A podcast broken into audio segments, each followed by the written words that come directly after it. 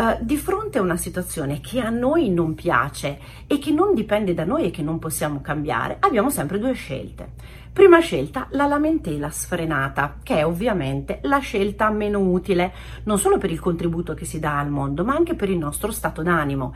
Lamentarci crea rabbia, risentimento, sono sentimenti, sono emozioni che ci fanno malissimo e che non portano a nulla, se non, sono, sono questi il vero contagio fra le persone, la lamentela, il rancore, la rabbia si diffondono a macchia d'olio, non portano niente a nessuno e non risolvono la situazione. Quando ci troviamo di fronte a una situazione che non ci piace, che comunque non dipende da noi e che per forza dobbiamo affrontare, è molto molto più utile farsi delle domande utili in merito a quale vantaggio possiamo trovare nei confronti di questa situazione.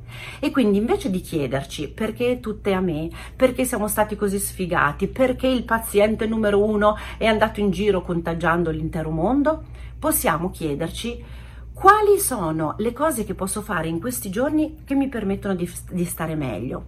Quali sono i vantaggi che posso trovare da questa situazione? Che cosa posso imparare da questa situazione? Quali sono le cose che posso fare in questi giorni che di solito in altri periodi dell'anno non riesco a fare?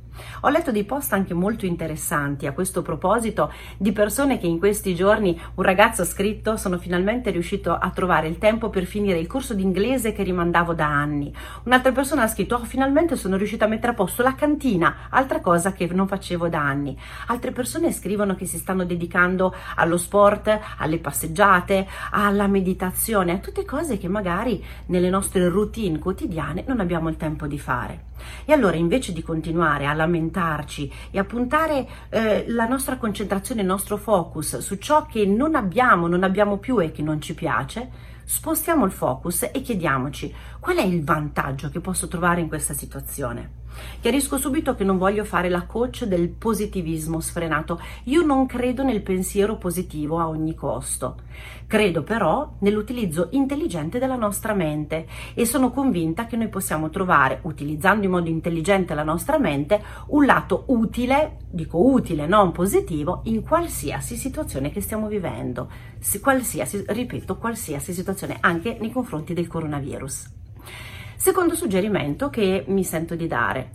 Il coronavirus ci sta mettendo alla prova tantissimo perché ci sta richiedendo una cosa che noi esseri umani non siamo abituati a fare, non siamo progettati per fare, che è flessibilità, cambiamento, modifica delle nostre abitudini. Ricordiamo che il nostro cervello non è programmato per renderci felici, il nostro cervello è programmato per farci risparmiare energie, per tenerci al sicuro, per tenerci vivi.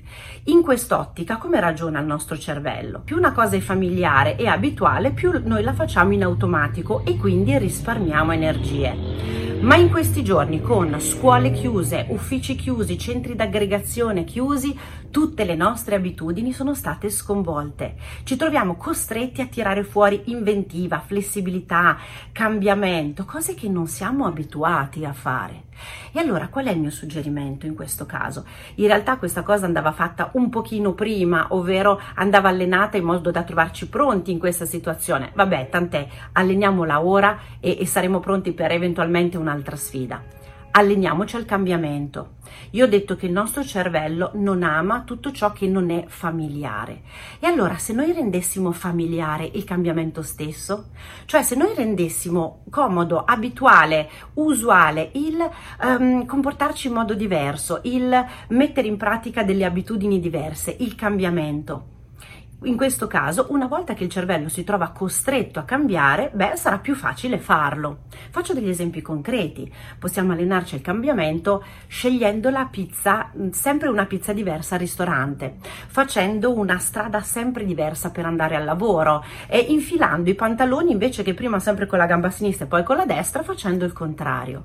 Tutti questi segnali allenano il nostro cervello a rendere um, familiare il cambiamento ed ecco che quando ci troviamo in situazioni difficili come questa che stiamo vivendo, in cui siamo costretti ad attuare nuove abitudini, beh, non ci troviamo più così in difficoltà. Ricordiamoci sempre che non sono gli eventi a determinare come stiamo, è il significato che noi diamo a questi eventi a determinare come stiamo. Non è il coronavirus il responsabile della nostra infelicità, siamo noi gli unici responsabili della nostra infelicità o della nostra felicità. E facendoci le domande giuste, utilizzando la mente nel modo giusto, noi possiamo essere felici, ma davvero felici, anche nonostante il coronavirus.